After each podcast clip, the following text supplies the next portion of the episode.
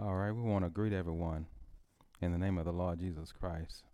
We're grateful to everyone that's here today, and we look forward to sharing with you the things that the Lord have laid on my heart to share. All right, so if you have your Bibles now, let's go to the seventh chapter of the book of Second Samuel.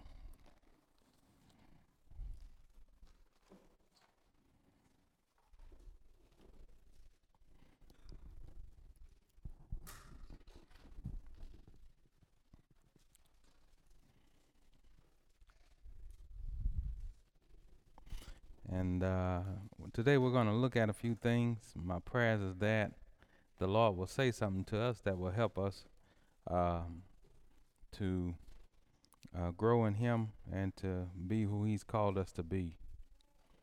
So is everybody there? The seventh chapter of the book of Second Samuel. We're going to start reading at verse one. Says, and it came to pass, when the king sat in his house, and the Lord had given him rest round about from all his enemies, that the king said unto Nathan the prophet, see now, I dwell in an house of cedar, but the ark of God dwelleth within curtains.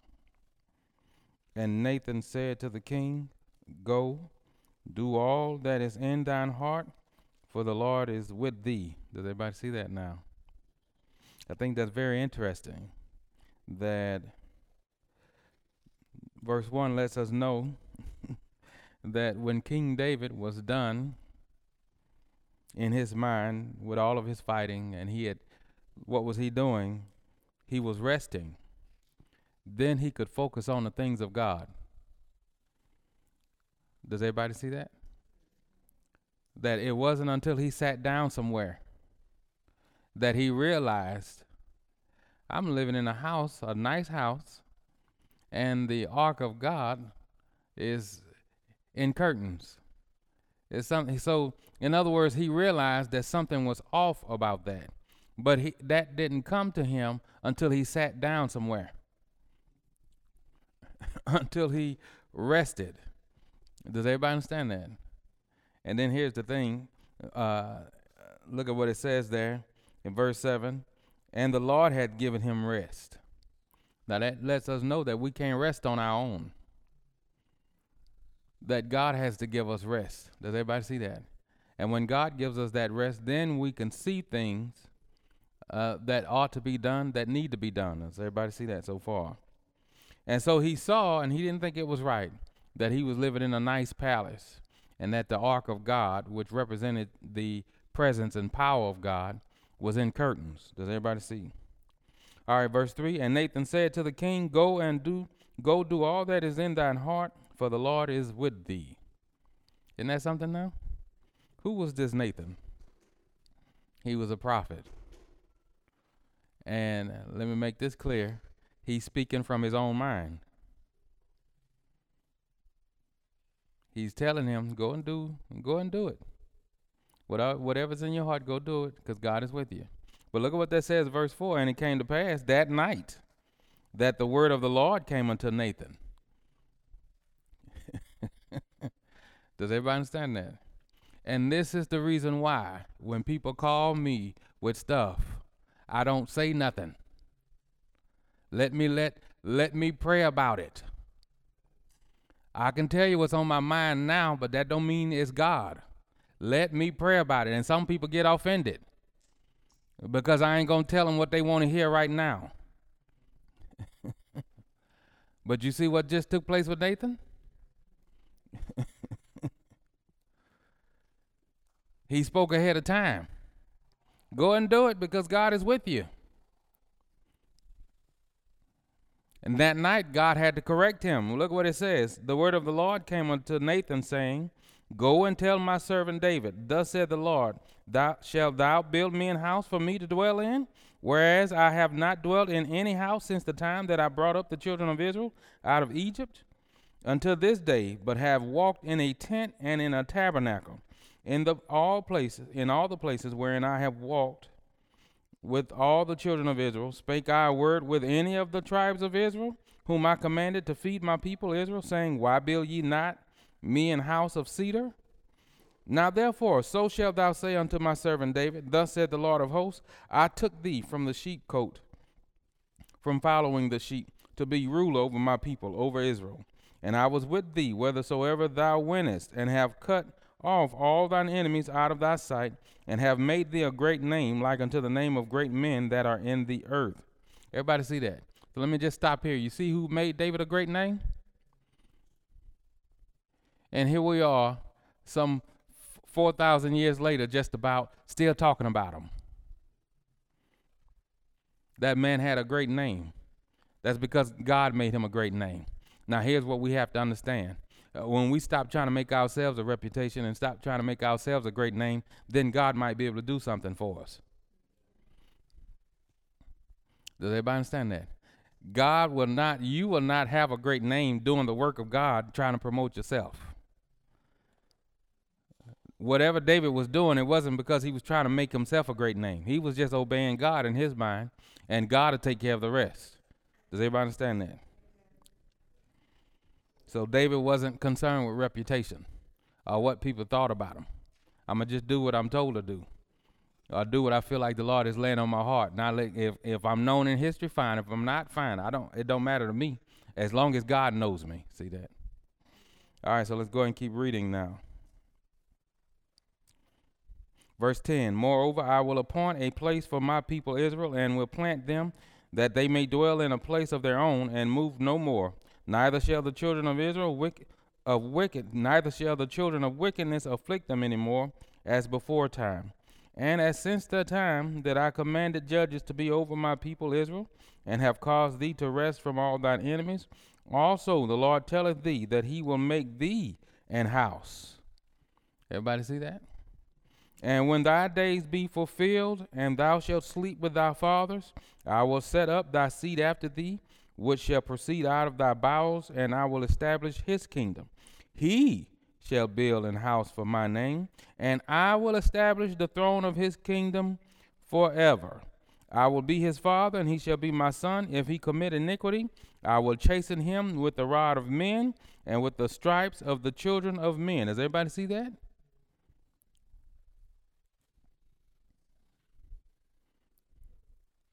Now that's all throughout God's word. If we disobey, we'll be chastened. Thank God for that. To be brought back into where we're supposed to be brought back into. God is not being mean when he chasing people. The chastisement ain't supposed to last two and three and four and five years. It only lasts as long as you want it to last. Does everybody understand that? Uh, I, I remember when I was growing up and we would be getting whipped, whipped. You know, that's a word you don't hear today. People don't like that term, whipped. But we were getting whipped. And, you know, we wanted that whipping to be over fast, and we learned not to fight it. I'm going to stand still. I, you know, my mother, she had this thing. She would hit us when we first started getting whipping. She'd hit us, and we'd run around the room and make a, you know, just, you know how people do. And when we got done with all of that, come on back. Let me let me give you some more, see? Now you're out of breath and tired catching a whipping. It lasted until we learned to sit still and take it. When we learned to stop fighting against it. When we learned to stop hollering. Does everybody understand that?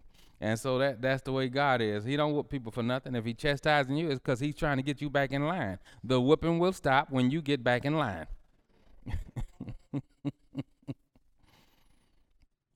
All right, so look at what he says.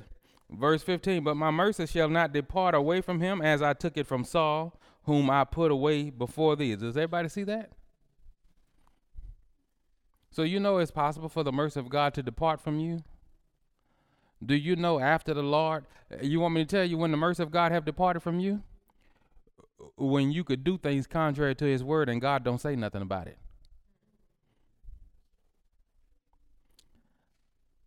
God told Saul through the mouth of Samuel, the kingdom is rent from you and given to somebody that's better than you. From that day forward, God didn't have anything to say to Saul. Saul lived another fifteen or sixteen years, still king, still with the crown on his head, still sitting on his throne, still with the scepter in his hand as king, and no God to correct him. The mercy, mercy was correction when you messed up. Does everybody understand that? That, see, so let's not let's not despise the chastisement of God. Does everybody understand that? God don't. It, it, that's not the relationship that He want to have with people. To just te- to just chastise people.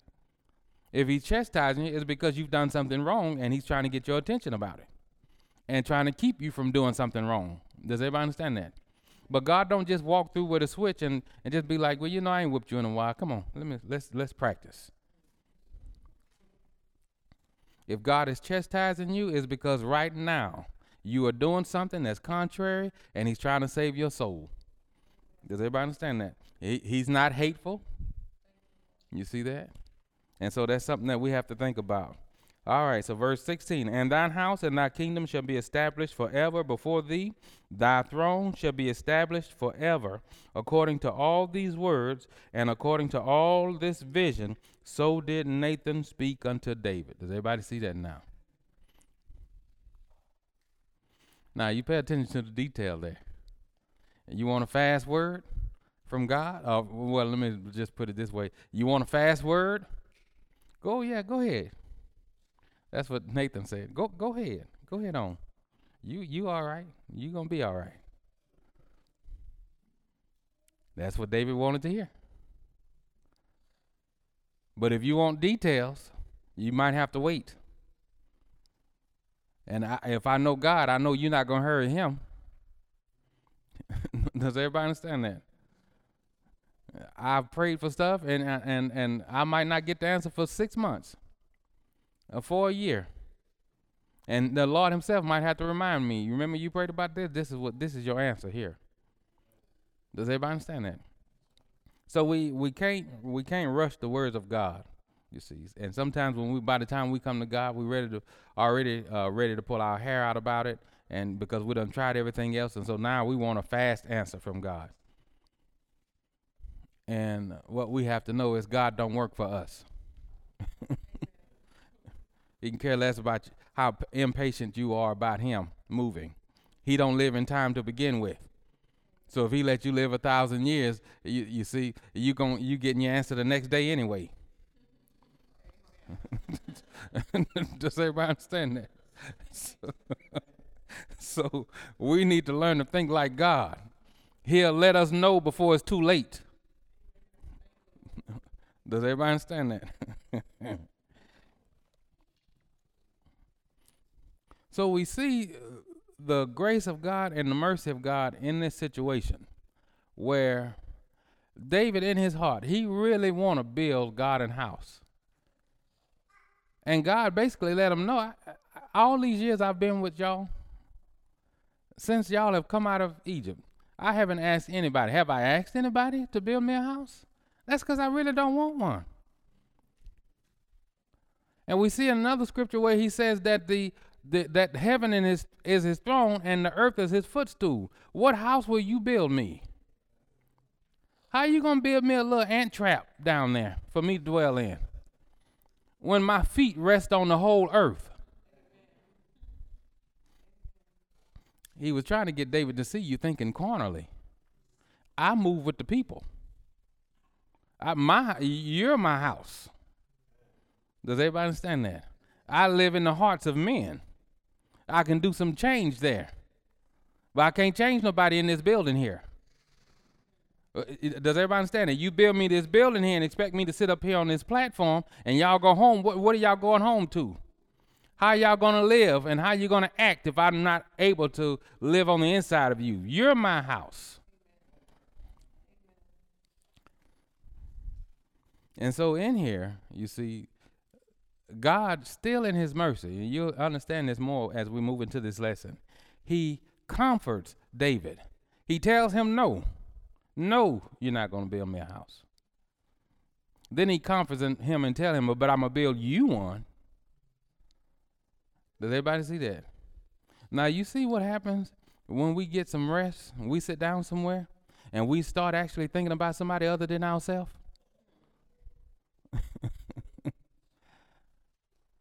God will actually, if we give our thoughts over to God and, and ask God, God, what can I do for you? He might tell us something he can, we can do for him, but then he'll say, but you know what I'm going to do for you since you're asking about what you could do for me? Does everybody understand that?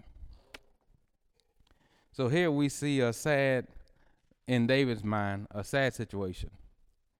And you know, that's as far as God goes with this. That's as far as he goes with this.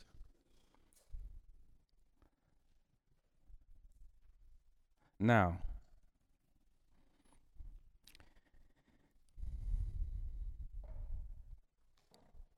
we want you all to keep up with the with the timeline of this. Here, David asked God in the seventh chapter of the book of Second Samuel. David asked God if I, if he could build him a house, and and the Lord tells him no.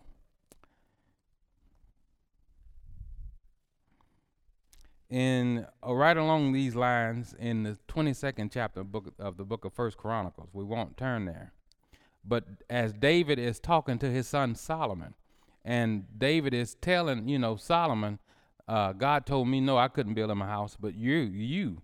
You're the one that's going to build him a house. David goes more into detail about the why he couldn't build a house. And God told uh, uh, David in the same conversation that he was a man of war. And because he was uh, um, basically a killer, you know, fighting the wars of God, and, well, and God called him a bloody man. You, you, you've killed people, even on my behalf.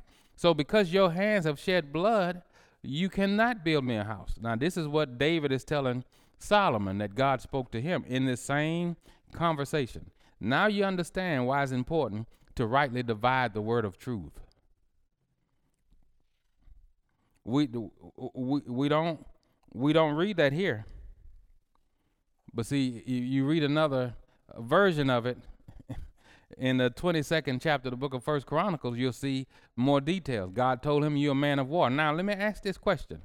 Is God a forgiving God? I say, is he a forgiving God? So why couldn't he forgive the bloodshed?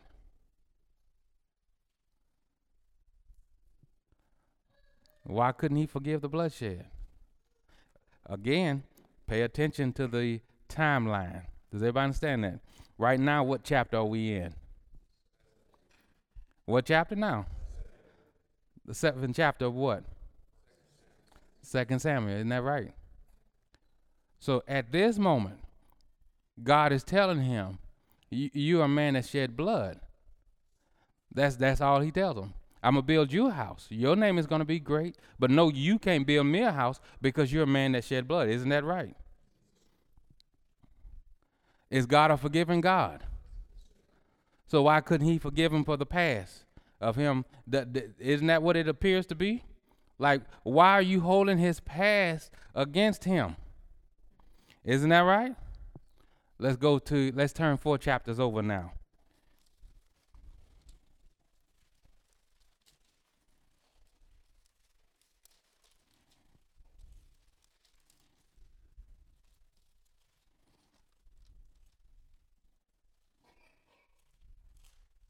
Is everybody there? Do y'all know what's in that chapter there? Let's start reading at verse one. And it came to pass after the year was expired, at the time when kings go forth to battle, that David sent Joab and his servants with him and all Israel, and they destroyed the children of Ammon and besieged Rabbah. But David tarried, David tarried still at Jerusalem. And it came to pass in an evening tide that David arose from off his bed and walked upon the roof of the king's house, and from the roof he saw a woman washing herself, and the woman was very beautiful to look upon. And David sent and inquired after the woman, and one said, is not this Bathsheba, the daughter of Eliam, the wife of Uriah the Hittite? And David sent messengers and took her, and she came in unto him, and he lay with her, for she was purified from her uncleanness. And she returned unto her house. Do I need to read any further? Y'all know the story.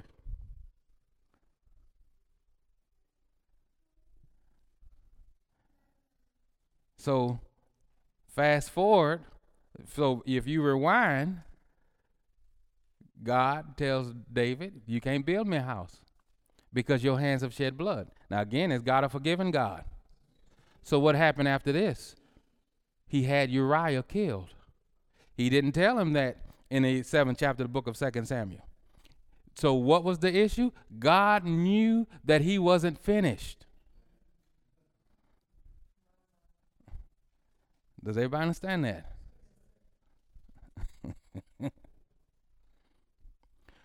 David had did all of these great exploits for God.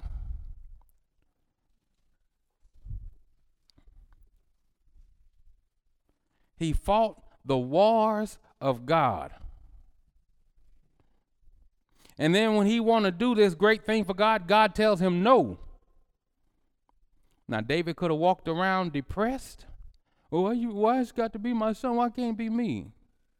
Why do I get to do this for you? Listen, when God tells you no, he knows it's because you're not finished with something.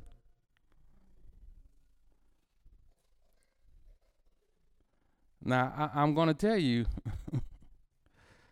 what part of the problem was. David had not been yet broken and crushed. He thought he was in a place that he was not. He thought he was worthy of building God a house. Does everybody understand that? He's looking at his past track record. Look at all of this stuff, God, that I've done for you. But you know what God was looking at? Looking at this, th- th- that heart. But look at what you're going to do in the future, David. I'm not going to say anything to you about it. But look at what you're going to do just four chapters later. You're going to have a man killed because you can't trick him into thinking that your baby is his. Isn't that something now? So that lets us know, you know, we can get so, so far down the road with God. We've been living for him for years. Listen, that's not the same thing. You can make up your mind to live for God, but that does living for God does not equal being broken and crushed. Does everybody understand that? And, and just for the sake of time, one of the first times we see King David is in the First, in First Samuel, the seventeenth chapter. And what we see is his daddy telling him as a little boy, go take your, go see how your brothers are doing in this war against the Philistines and bring them some food. So David went and did that. But then as he's doing that, he hear somebody cursing God. Isn't that right?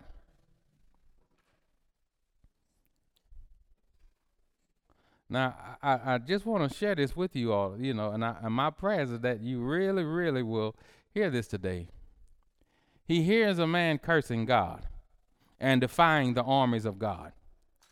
And what he does, he takes it personal. Let me ask you this. Did God tell him to take it personal? Do you know you don't read anywhere? Now, I, I, is everybody here now? You don't read anywhere where God told him to fight Goliath.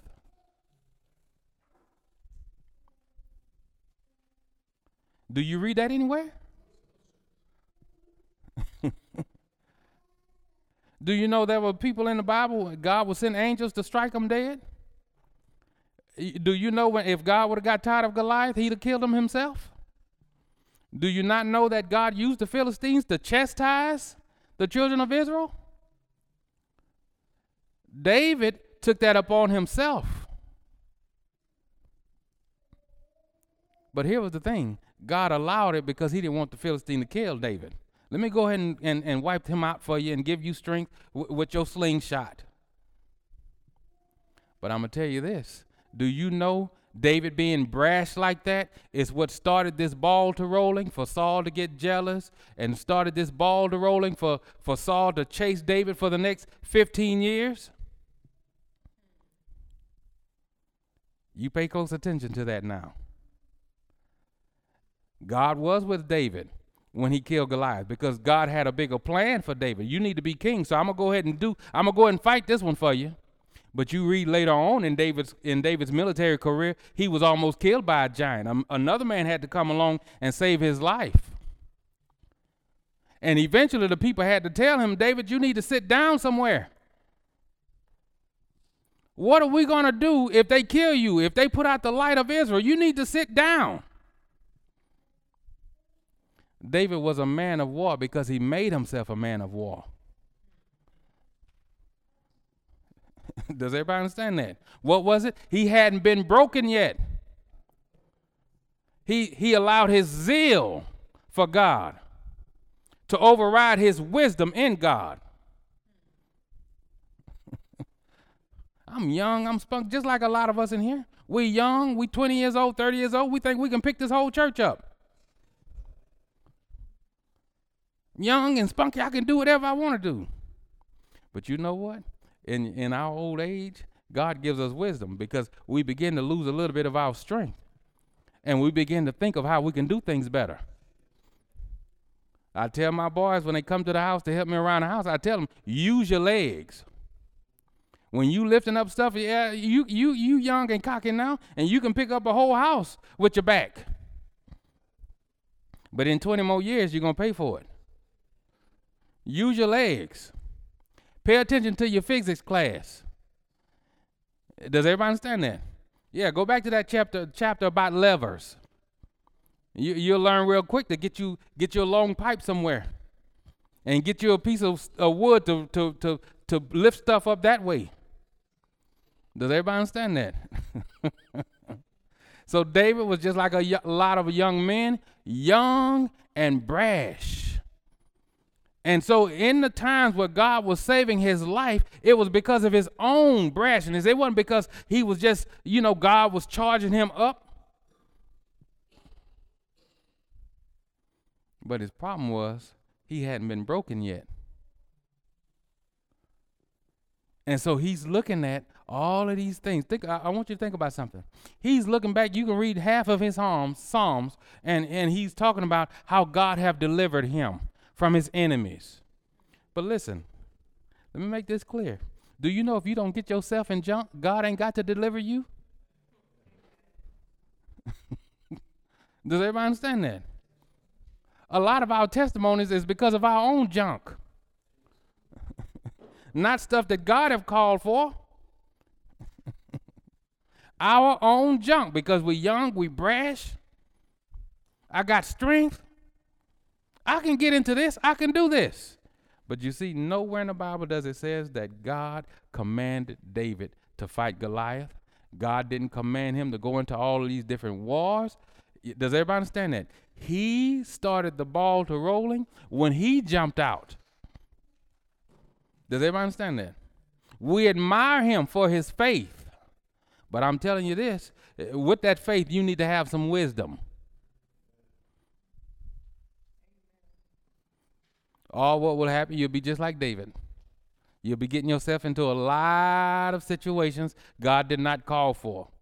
Well, you'll be thankful when he gets you out of them. When he gets you out of them. But David spent a lot of time paying for that war he brought to Goliath. Does everybody understand that?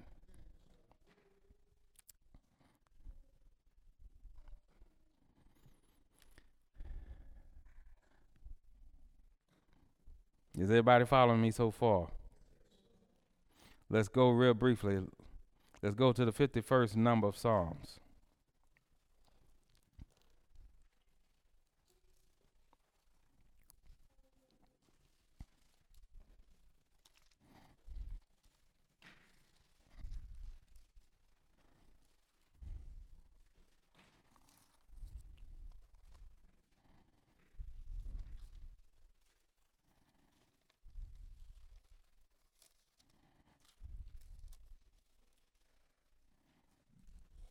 Is everybody there?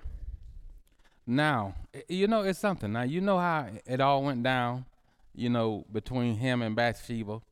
He got her pregnant. He was told that this woman was married. He got her pregnant. Have any of you ever thought you were going to do something for God, or you thought you were worthy of something and you needed to be somewhere you needed to be? You thought you were in a place, and then when you heard a no from God, or you, you know, things didn't work out, you thought, well, your heart was broken about it, and then later on you find yourself in some junk, and then you realize, oh, okay, so now I see why God blocked this. I wasn't ready like I thought I was. And so here is King David, after he done slept with Bathsheba, after he done got her pregnant, and after he done had the Bathsheba's husband killed. Now he's realizing, I see now, God, why I got the no from you. I see now why you didn't let me go ahead and do what it was I had in my heart to do for you. You see that? He's broken now. And I'm going to tell you something. You know what it takes to be broken? Realizing where you are and acknowledging that. Does everybody understand that? Let's start reading at verse one. It says, "Have mercy upon me, O God, according to thy loving kindness, according unto the multitude of thy tender mercies, blot out my transgressions." Everybody see that? This was written after he asked the Lord to build him a house. Now he's asking God, blot out my transgressions. If he knew the transgressions were there, he wouldn't have asked God to build him a house. But see, our young, cocky, proud selves, we do a couple of things for God, and we think we're ready to take this world. And and and and God is so so loving. He might not even tell you, you know, you you still got a whole lot of junk in you. But I'm telling you, he's not a respecter of persons. If he's telling you no, there's a reason for it. You're not ready like you think you are. You, you're you still a killer. You still a man of war. If I let you build me a house, your enemies will come in here and tear it down. It'll be destroyed. All your work will be in vain. Does everybody understand that? And I'm telling you, that's that's what people are now. You, you spend a whole bunch of time trying to force God's hand to do something for him, or to do whatever it is you think you're ready to do for God, and then God will tear it down. You're not ready. Does everybody understand that? All right, verse two, "Wash me thoroughly from mine iniquity and cleanse me from my sin." Does everybody see that? Sound like a broken man, don't he? Yeah, just a few years ago, I was ready to build your house. And, and now I know I'm not even saved. You you couldn't have told me that a few years ago. Does everybody understand that? Look at what verse three. "For I acknowledge my transgressions, and my sin is ever before me." Everybody see that? Do you know what is why he was saying that? My sin is ever before me? Because by this time he has two dead sons. Actually three, including the one that he had with Bathsheba that was born to that adulterous affair. He's looking in the eyes of his wife, Bathsheba, and he could see, no matter how many children I give this woman, she's not going to be able to get over that first one. My sin is ever before me. Now I know where I am. Everybody see that now? Look at what that says. "Against the Thee and thee only have I sinned and done this evil in thy sight, that thou mightest be justified when thou speakest and be clear when thou judgest. Behold, I was shapen in iniquity, and in sin did my mother conceive me." Does everybody see that? Here is David in his old age. Now, I, I have to say this. All these things that David is writing in this psalm here, th- this is his. This is a brand new epiphany to him. Before then, you couldn't told you couldn't have told him he was shaping in iniquity. You you couldn't have told him uh, does that. Does everybody understand that? You you see how he, he's going back. Look at what he says, verse five. Behold, I was shapen, in, in other words, conceived in iniquity. If you one of those people, you don't think your life went wrong until you turn fifteen, you need to read this scripture again. If you don't get back to the place where you were shaped in iniquity, in iniquity, you were born with it, you're going to miss it. I, you know, I remember my old pastor, Reverend Beasley. He was talking about this very thing. And he said, children, come here with the devil. You know, and I imagine Reverend Beasley, I think he was born around nineteen twenty. And he talked about how, he said, little babies, their mothers will be breastfeeding them and they'll bite on their mother's breast. And then nothing but the devil.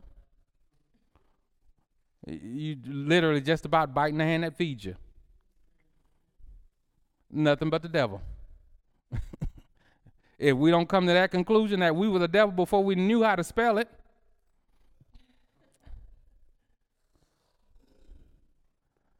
does everybody understand that? And David in his old age is having this epiphany. I've been wrong and I didn't know it. I thought I, but see, that was because he was not broken in trust. He was going off of his own zeal. I got a zeal for God. I kill people for God. Y'all better back up. And you know, God let him go through with all that arrogance, with all that brashness. Go ahead, yeah, yeah, go ahead and fight Goliath. Yeah, go ahead and do this. Go ahead and do that. But when it's all said and done, your work's going to testify of who you are. You're going to know you weren't ready to build me a house. Does everybody understand that? And it's not because you were a man of war, but because you still are and don't know it. You still brash. But we're not going to talk about that right now. Time will tell. Does everybody understand that? The day will come where you will come and, and write this chapter here, what we're reading now. And then I'll be able to do something for you. Does everybody see that? Let's go and keep reading. Verse five, behold, I was shapen in iniquity, and in sin did my mother conceive me. Behold, thou desirest truth in what? The inward parts. Does everybody see that?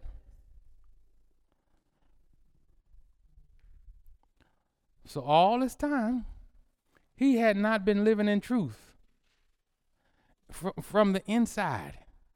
On the outside, he appeared to be this great warrior for God. But on the inside, he was a murderer. He was an adulterer. And because it wasn't being displayed on a regular basis, he thought he was ready for something that he was not ready for. Listen, it ain't what you manage to withhold people from seeing. Does everybody understand that? It, it's not about you managing sin. People learn to manage sin instead of asking God to wipe them clean from it.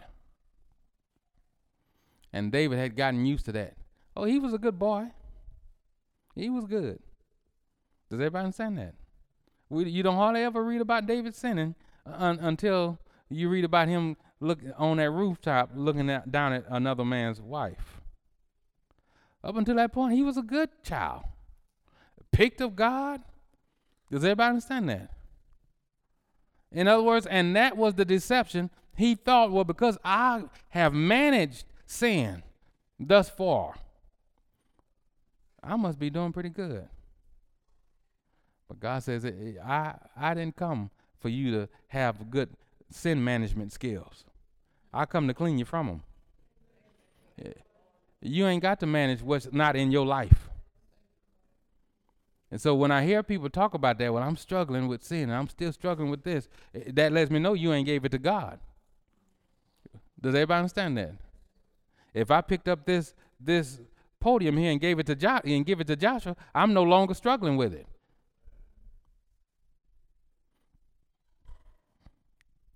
And so that's God's desire. Take up all, does everybody understand what his word says now? Take my yoke upon you and learn of me. for I am meek and lowly in spirit. My yoke is easy and my burden is what? Light. His yoke and his burden, but sin is not his yoke. That's the devil's yoke. And if you're still struggling with it, you see that, it's because you have not given that over to God yet. Does everybody see that? And I'm telling you, we have to know the difference. We need to get away from what all we think we ready to do for God. We need to ask the Lord, Lord, am I ready to be used yet? I don't want to get down the line and, and bring a reproach upon your name because I thought I was ready for something that I was not.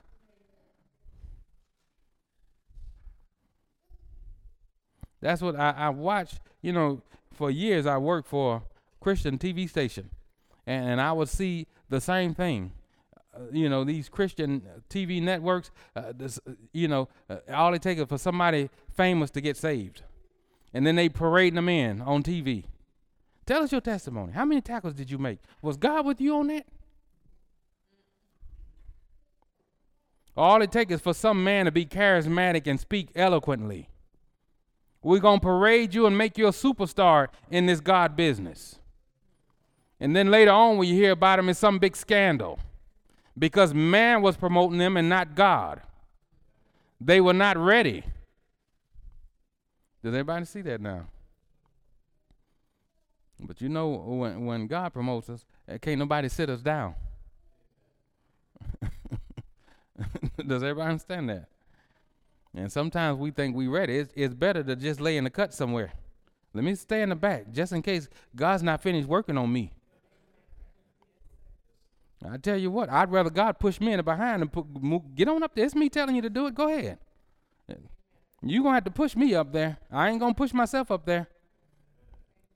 Because if you push me, I know grace is there to keep me there. But if I'm promoting myself, I know I ain't got no grace, and the devil going to come and chop whatever he see off. See. So this is what happened to King David. God used that same prophet, Nathan, to correct him. You are that man, David. Does everybody see that? You thought you were ready to build him a house and had me going along with the foolishness.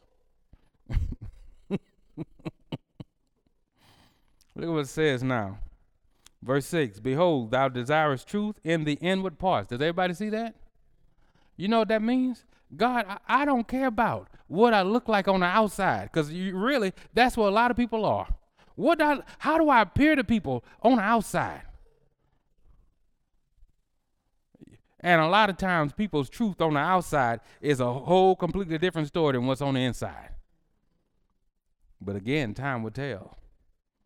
Does everybody understand that? So this says, you desire truth in the inward parts, and in the hidden part thou shalt make me to know wisdom. Does everybody see that?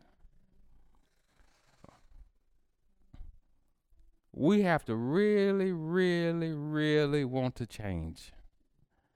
Not just change how we appear to people, but change how we appear to God. Lord, am I upright before you? Forget about everybody else. And am I doing what you want me to do? Am, am I on the inside, Lord? Is it something, you know, I had a little attitude w- when somebody told me to do something the other day. I know that ain't right.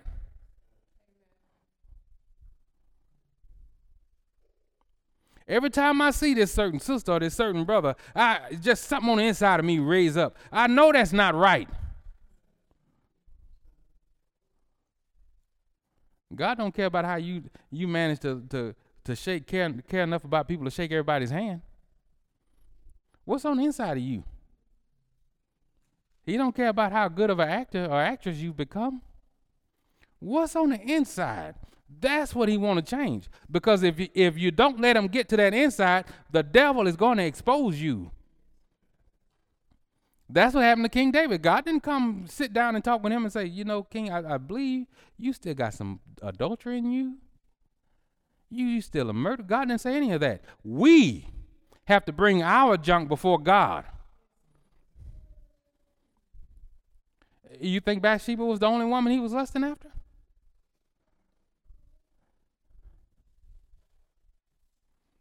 Does everybody understand that?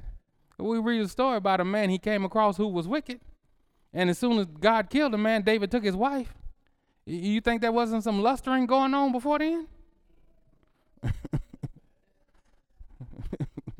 Does everybody understand that? But you know what? He was ignoring the signs. God ain't saying nothing to me about it, so I must be okay. We have to examine ourselves. Does everybody understand that? The Bible says if you judge yourself, you will not be judged. You have to judge yourself. As believers, that ought to be our, our, our everyday practice. Look what he says there. Verse seven, purge me with hyssop, and I shall be clean. Wash me, and I shall be whiter than snow. Make me to hear joy and gladness, that the bones which thou hast broken may rejoice. Everybody see that? The bone, he's talking about his bones. And he's telling God, you've broken it. But help me to get to that place where I rejoice. Everybody understand that? Does everybody see that now? Verse nine, hide thy face from my sins and blot out all mine iniquities. Create in me what? A clean heart. Does everybody see that?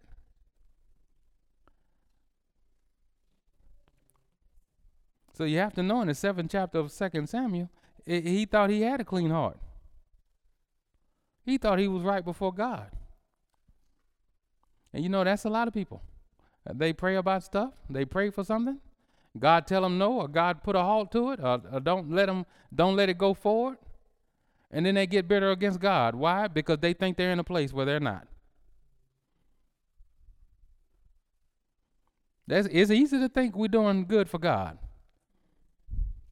It, it's easy to think we're getting somewhere, especially when we look back at all the junk we think we done got rid of. It had been years since David killed somebody.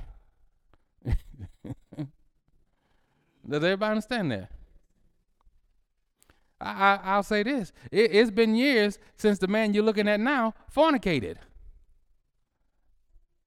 But uh, but I, I, I say this. The devil's still the devil. And I still prefer to lean on God for my strength. Not to think that I've graduated from somewhere. All it would take is for God to turn his back on me, and I'll be right back in the same junk he delivered me out of. So I'm going to act like I got some sense and lean on him. God, I need you. I know within me it, there ain't no good thing in this flesh. So ain't no use in me leaning on it thinking I'm getting somewhere. I have to lean on you. You're the keeper. Does everybody understand that? Because I'm telling you, we can get to the place where we get arrogant because we ain't done something in years, and, and God in his mercy will let us fall right back into it. See that? So you you, you need me now? Okay, you got some sense now? Okay, come on, let's uh, get, wipe yourself. Just wipe your little nose. Come on, I forgive you. I but I've been knowing it was there.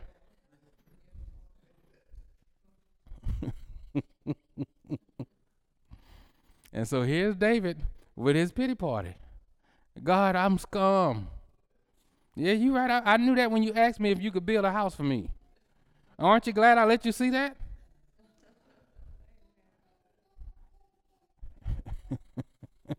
Let's go ahead and keep reading now. Look at what he says. Verse ten, create in me a clean heart, O God, and renew a right spirit within me. Does everybody see that? Why did he need a clean heart? He, so you, you could surmise that up until this point, he did not have a clean heart.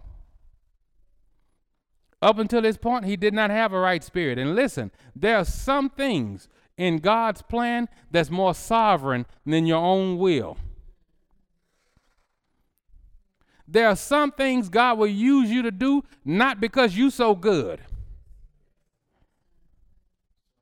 And if you're not mistaken, if, if you make, you can make the mistake of thinking, well, God is using me, so I must be good. I must be getting somewhere in him.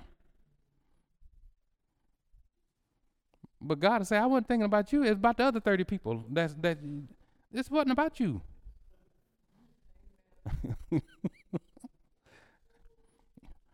And my question is this, God, when I get done preaching and folks go to heaven because of this preaching, am I going to be able to go? And don't you get caught up in you being used nowhere. Yeah. How many of you drove a car to get here? Oh, how much car, how much heaven has that car got? I, isn't it bringing you to a place that's going to get you there?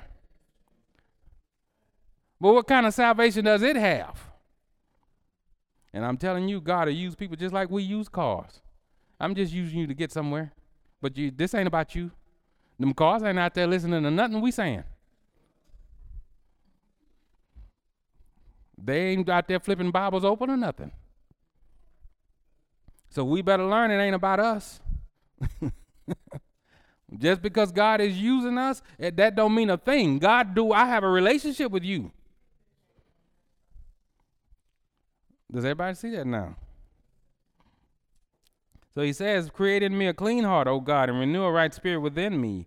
Cast me not away from thy presence, and take not thy Holy Spirit from me. Restore unto the joy of thy salv- restore unto me the joy of thy salvation. Everybody see that? David knew something have changed in me. He paid attention. When I first started living for you and doing these great exploits for you, I had joy. Now it's a struggle for me to get up and go to church. Now it's, it's a struggle to pray and to read your word. Something's not right. This ain't just me getting old in the, in the kingdom of God. He noticed that there was a change, and he asked God, return my joy. Return the joy that I once had. Because I know, listen, just in case you didn't know, you're not going to go far in God without having joy in God.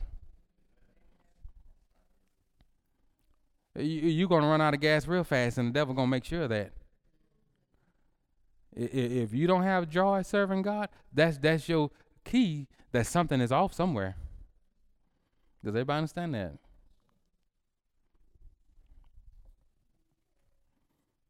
Verse twelve, restore unto me the joy of thy salvation, and uphold me with thy free spirit. Then will I teach transgressor, transgressors thy ways, and sinners shall be converted unto thee. Does everybody see that? In other words, it, it, so you see the you see the progression there? If you give me joy, then I can stand up and teach. And because I'm teaching with joy, people will be converted. But ain't nobody going to be converted if I stand up and teach and all my joy is gone. If I'm trying to live this life for you and I ain't happy about it, nobody nobody's going to be converted if they're not convinced that I'm happy living for you. If I'm walking around like living for you got me downtrodden and it's a burden, I ain't got to worry about nobody getting converted. So you ask God, get me right first. Then I can do something for you. And if I'd have had some sense a few years ago, you might have let me build that house for you. Forgive me, God, in other words, for thinking I was in a place that I was not in. Uh, for for setting myself on cruise control and not working out my soul salvation with fear and trembling. Does everybody understand that? Verse fourteen, deliver me from what? Blood guiltiness. Does everybody see? You see now he's acknowledging that? Lord, I still got, I might, it might still be something there. I'm telling you, that's the way we better live. God, I might have fooled myself. Please, It, tell me what's going on on the inside, the parts of me that I don't see. before I drop off into hell and take a lot of people with me for thinking that I was right. Does everybody see that now? Let's go and keep reading. Deliver me from blood guiltiness, O God, thou God of my salvation, and my tongue shall sing aloud of thy righteousness. O Lord, open thou my lips, and my mouth shall show forth thy praise. For thou, listen, for thou desirest not sacrifice, else would I give it. Thou delightest not in burnt offering. Everybody see that? The sacrifices of God are a broken spirit, a broken and contrite. That word contrite means crushed. A broken and crushed heart, O God, thou wilt not despise. So now we read why David wanted to build God a house. He wanted to do it as a sacrifice. And often, in other words, a lot of times people want to do good works as a sacrifice without offering themselves as a living sacrifice. If I just keep doing good, God will accept me. And God is saying, I, I don't accept your good works. Does everybody understand that? What did he say the sacrifices of God are? A broken spirit. Does everybody see that? Does everybody see that? Uh, now, it's very, I think it's very important we see that. A broken spirit and a broken and contrite heart. Listen, stuff that you don't see. Notice he didn't say broken flesh. Uh, people can be on their deathbed about to leave here with all kinds of sicknesses and diseases and still be cursing.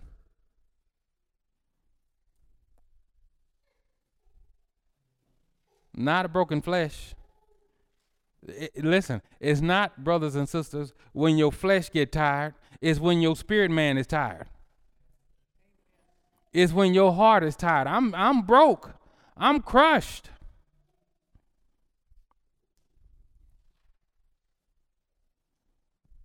Does everybody see that? So the prayer, David's prayer, after God had told him no. No, you can't build me a house. His prayer should have been, Lord, is it something on the inside of me? See, he could have prayed this at that time. But no, see, people had to die. Does everybody understand that? Before he put things in perspective. Oh, wait a minute. So killing Goliath, that's not going to get me to heaven? Fighting all these great wars, that's not going to get me to heaven? Me sparing Saul's life for fifteen years of him trying to kill me, that's not going to get me to heaven? No. A broken spirit and a broken and contrite or crushed heart. That's what I can work with. Does everybody understand that? Now, I, how many of you have ever seen a Lego set? Big fancy Legos. You know, now you can build, just about build houses with Legos. How many of you seen that? It's amazing what they they they they've moved from just little blocks, square blocks.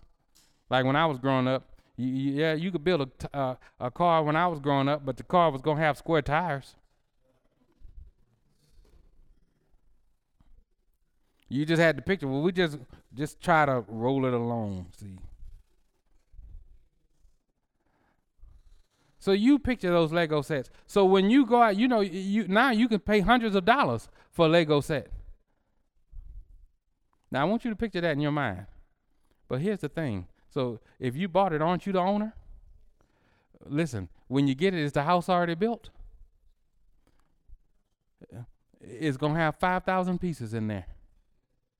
Broken. It's a house broken. The owner puts it together. Does everybody understand that? And listen, if we're going to let God use us, we got to come before him broken in a million pieces. I don't know what you can do with this junk, but you died and paid for it. You're going to make something out of it.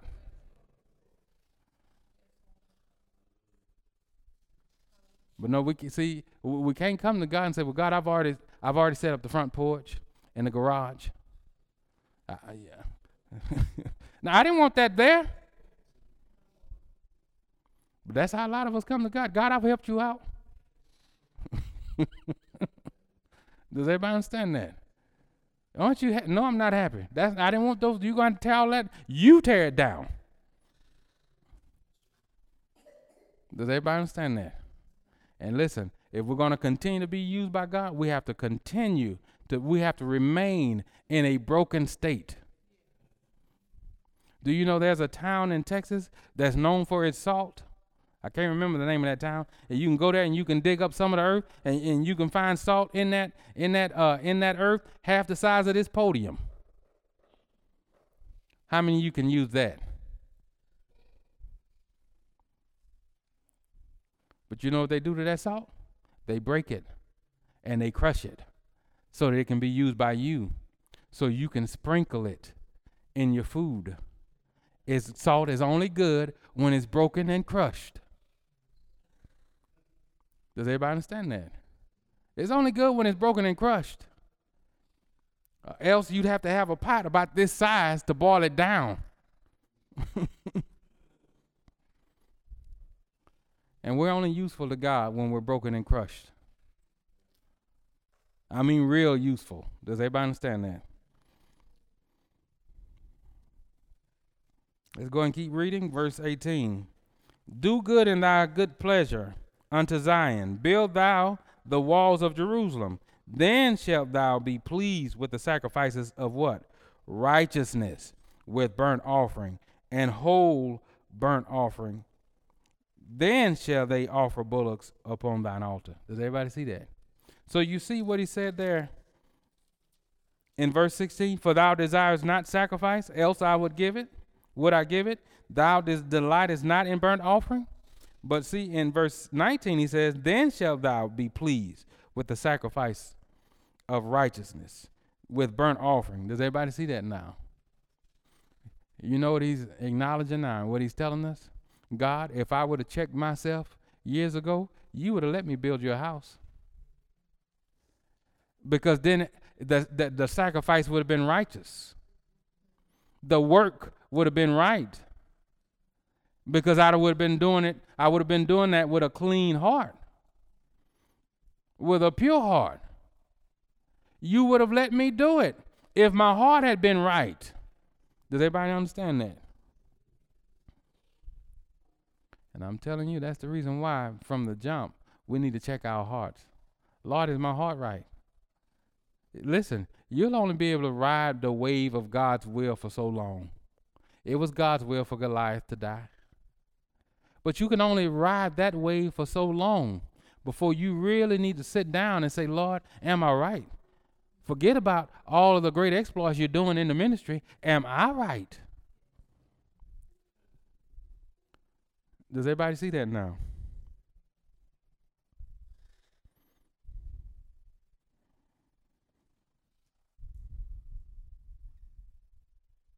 Let's go to the let's go back now to the sixteenth chapter of Second Samuel.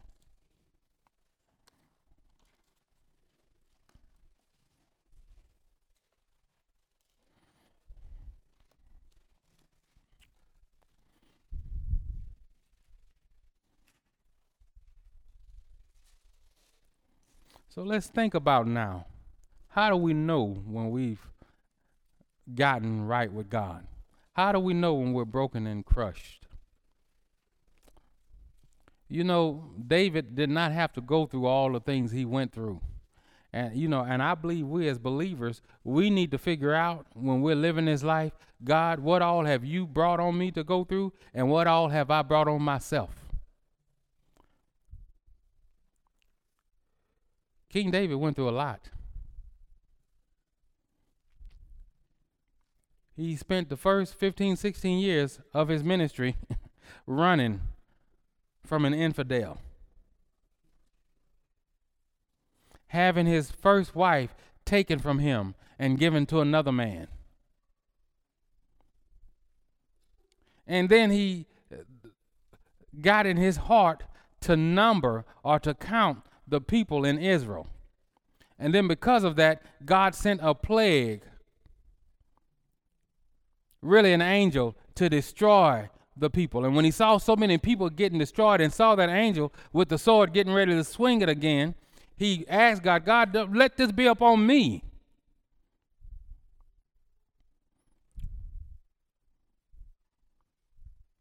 He saw one of his sons commit incest and rape his daughter, one of his daughters. And then he saw the full brother of the daughter kill the son that raped the daughter. And then he saw that same son come after his kingdom and got run out himself. And then word got back to him that that same son had took some of his concubines and slept with them on his own roof in front of all of Israel. So now all the women done betrayed him, sleeping with my son in the presence of everybody. He saw one of his sons, the first son he had with Bathsheba, die before turning the age of three months. And he understood all of this is because of me, because I thought I was in a place that I was not. This, none of this had to happen if I had checked myself, if I had remained broken and crushed. My children wouldn't be sleeping with one another. They wouldn't be killing each other. They wouldn't be trying to kill me. I brought this on myself. And so what we read in the fifty-first number of Psalms was a man that have come to that conclusion. I have created my own hell to live in. I did it. Does everybody understand that? It's my fault. So now I understand I need you, God, to tell me what's on the inside of me, because I could fool myself. Your word says that the heart is deceitful above all. Who can know it? You know it. And so since you know it, you tell me about myself. And now you understand why the devil works so hard on this generation where people can't tell them nothing. People trust in their own hearts. Does everybody understand that? Now you understand why the devil works so hard on this generation, why they get so offended so quickly when they're told what's in their hearts.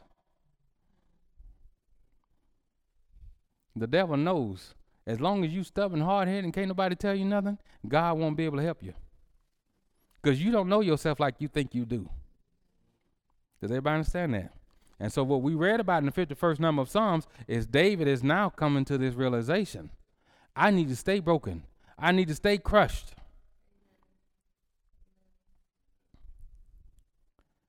I need to realize in me there's no good thing. I ain't doing nothing.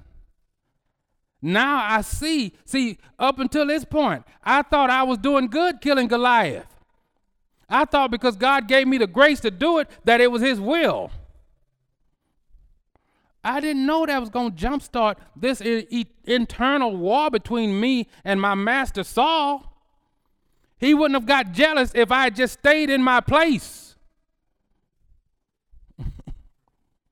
I wouldn't have had to go to his house and play no kind of harps to remove any evil spirits. I wouldn't have had to run out of his house when he threw a javelin at me. I stepped out of my place.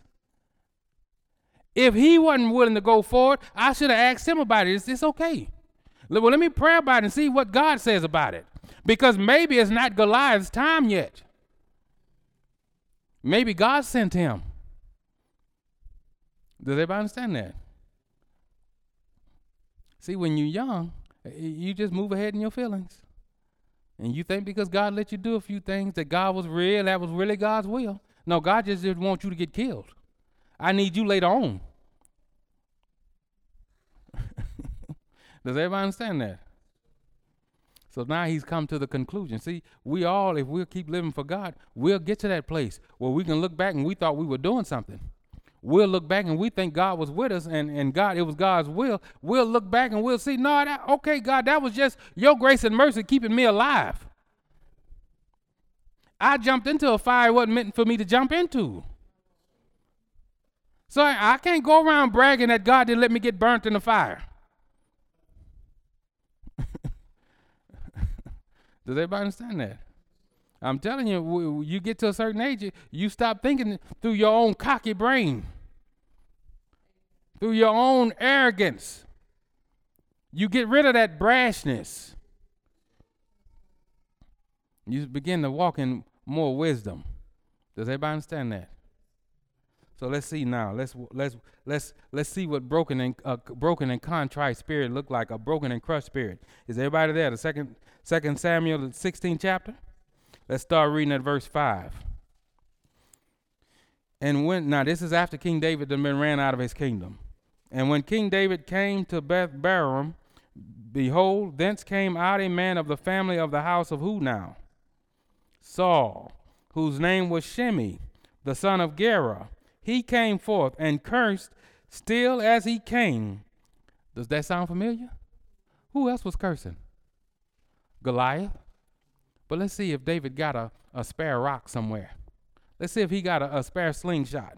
Let's go and keep reading. And he cast stones at David and at all the servants of King David, and all the people and all the mighty men were on his right hand and on his left. And thus said Shimei when he cursed, come out, come out, thou bloody man, and thou man of Belial. The Lord hath returned upon thee all the blood of the house of Saul, in whose stead thou hast reigned. And the Lord hath delivered the kingdom into the hand of Absalom thy son. And behold, thou art taken in thy mischief, because thou art a what?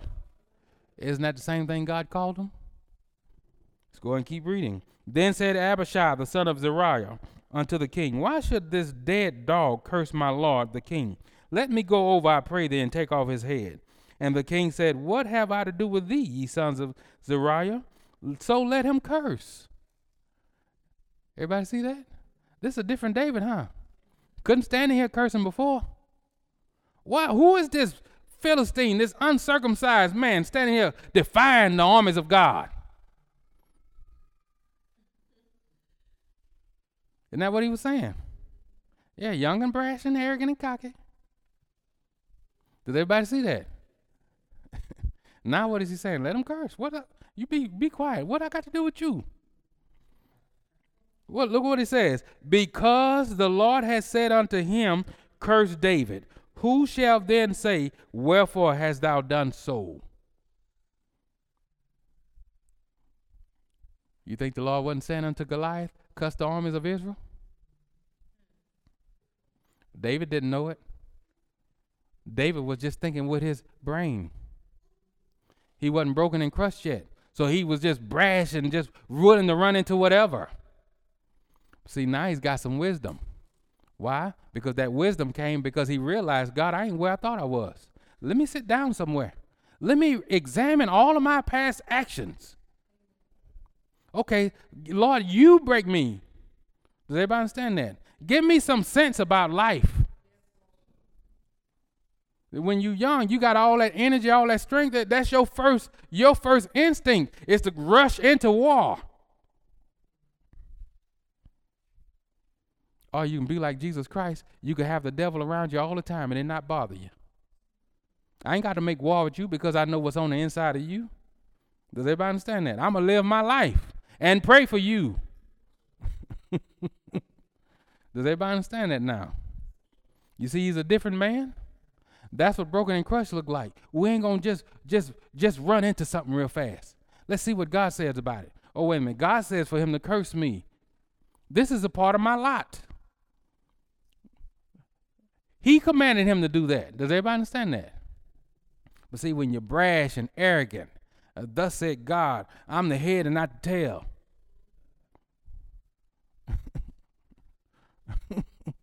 You you you telling the devil what you ain't gonna go through. When God is the one that set the whole thing up. No, none of us could have been Job. We wouldn't have went, we'd have been cursing all kind of devils. Devil, in the name of Jesus, if you don't get out of my flesh,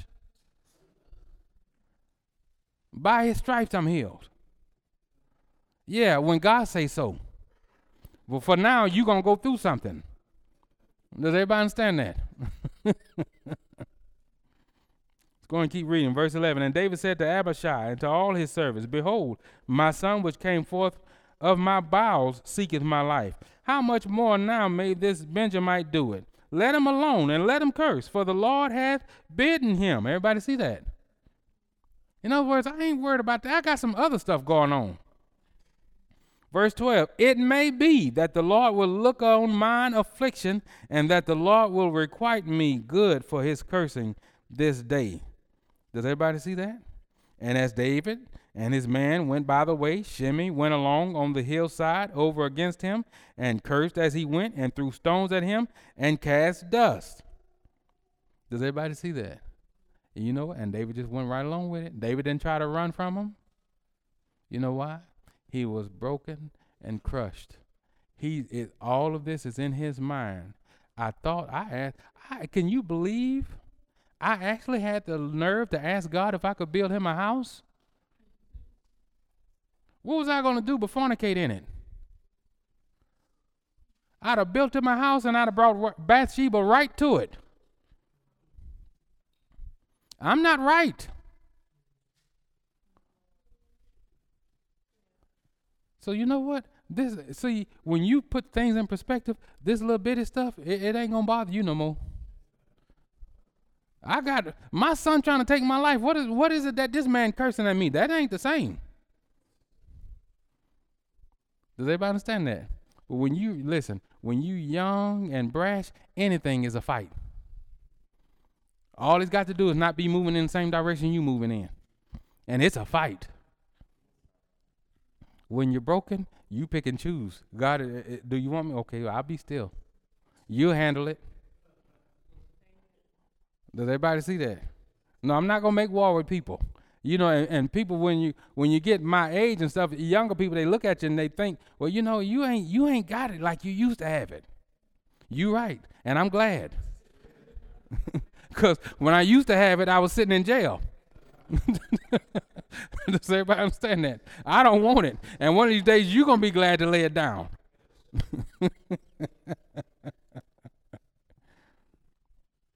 So we have to ask ourselves. Now, let's think about our spiritual life. From the time we are born, it's God's job to break us, to crush us. And when we give our lives to the Lord, he takes his word and he shoots it out there to break us and to crush us. We read about a man, King Saul, who did not allow God to break and crush him. He wasn't humble enough. And my question to you is, what are you doing during this breaking and crushing process? Are you fighting against God? All throughout God's word, it gives us instructions on how to behave when somebody does this to us. That's a part of the breaking and crushing. He tells us literally, if somebody come and smite you on the right cheek, turn the other also to him. Why? So I can finish crushing you. Now, if you can't do that, it's, it's, it's a sign that you ain't crushed yet. Now, he wasn't just speaking. This wasn't some some figurative speech that he was doing. He meant that literally. Listen, and everything in between.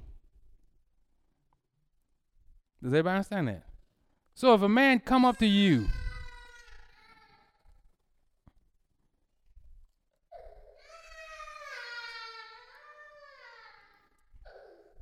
so let's think about this. If a man come up to you and hit you on your face, what is your first instinct?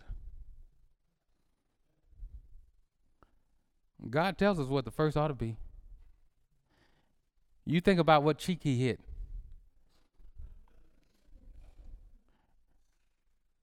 And and not keep that one, so because that one's always bru- already bruised. This is my good side anyway. No, you turn the other one to him. That's supposed to be our first instinct. If it's not, we ain't broken and crushed yet. Now, let me say this. If can't nobody tell you something, and somebody in authority, without you getting your feelings hurt about it, and without you going, you're not ready to turn nobody's cheek nowhere. That's the in-between. If you can't be told something without even thinking something in your mind, I don't receive that, or that seemed like that was kind of, you, you're not ready to turn a cheek. You'll fight. That means you're not broken and crushed. And I'm telling you, the process goes easier when you let God do what he want to do in your life. Everything you going through is by God's design to break and crush you. And if you fight against it, you fighting against God. Does everybody understand that? That's what happened to King David. He was fighting against God and didn't know it. And then God had to let him know, this is what happens. Folks die. Your family get affected because you wouldn't let me break and crush you. Does everybody understand that? So we'll end it with this. Hell was created for people who refuse to be broken and crushed. The Bible says, in that day, every knee will bow, every tongue will confess that Jesus is Lord. That's not just people on top of the earth. That's people that's in hell as well. Every, in other words, we have a choice to make. We have a choice to make. We can either agree with the breaking and crushing on this side and, and go on into the kingdom of God, or we can keep fighting against it and then get broken for real in hell. Does everybody understand that? Hell will break you. Does everybody understand that? Yeah, it, you gonna know on that, on that side, God meant what he said. Now, everybody's gonna be broken. But if you know, like I know, you better choose to get broken on this side. Quit fighting against God. Does everybody understand that? And I'm telling you, people, they come, people want prayer, people want forgiveness, they want all of that. Do you know in the Bible when God confronted David using the prophet Nathan, God told him, you're forgiven for that. But forgiveness does not equal brokenness. It does not equal being crushed. So let me make this clear. God will forgive you all day long, but that don't equal you being where you need to be in him. Does everybody understand that? And if you want to know, see, we, you know, we've turned it into a light thing. Will you forgive me for this? Will you forgive me for that? If, if we do that. Because some of us ain't even there yet to ask for forgiveness for nothing.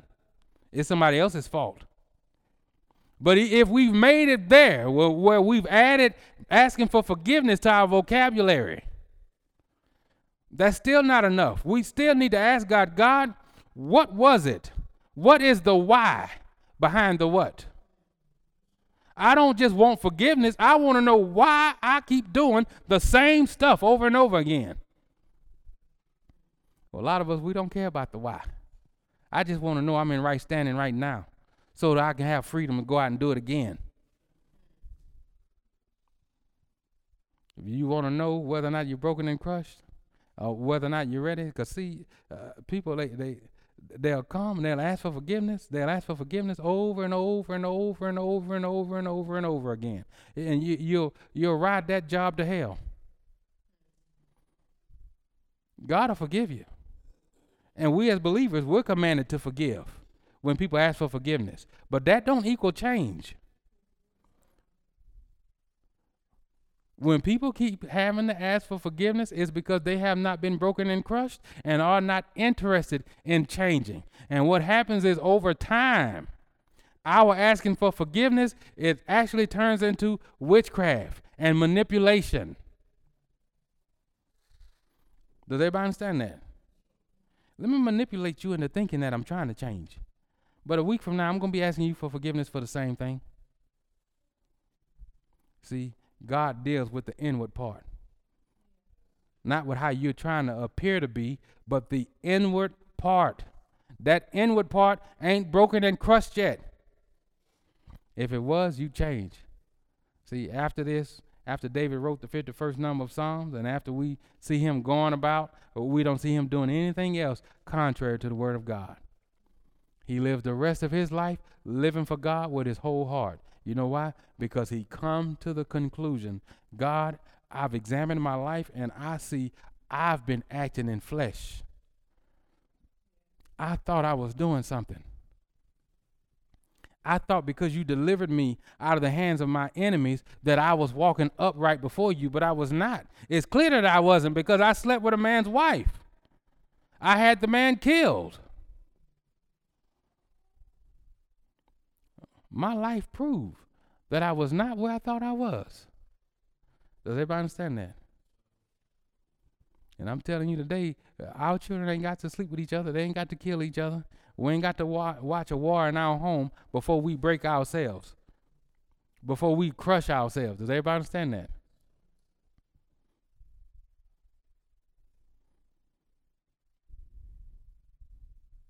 And God don't want his people to be deceived. Does everybody understand?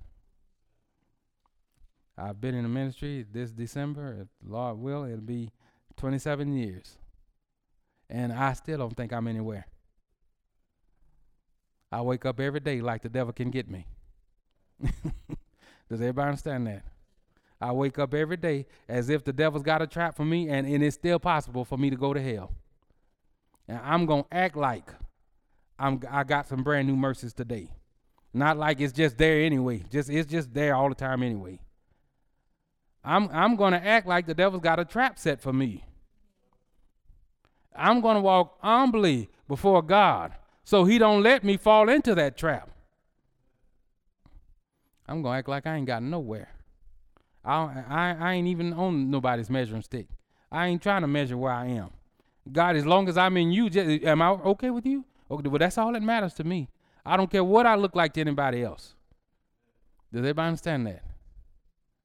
If, if one day is as a thousand years is and a thousand years is one day with God, I ain't been preaching but a split second. So what does that mean to you? Does everybody understand? I'm telling you, we got to get to that place where all of our being is resting in God. In him we move, we live, and we have our being. In him we do that. Does everybody understand that? All right, let's pray.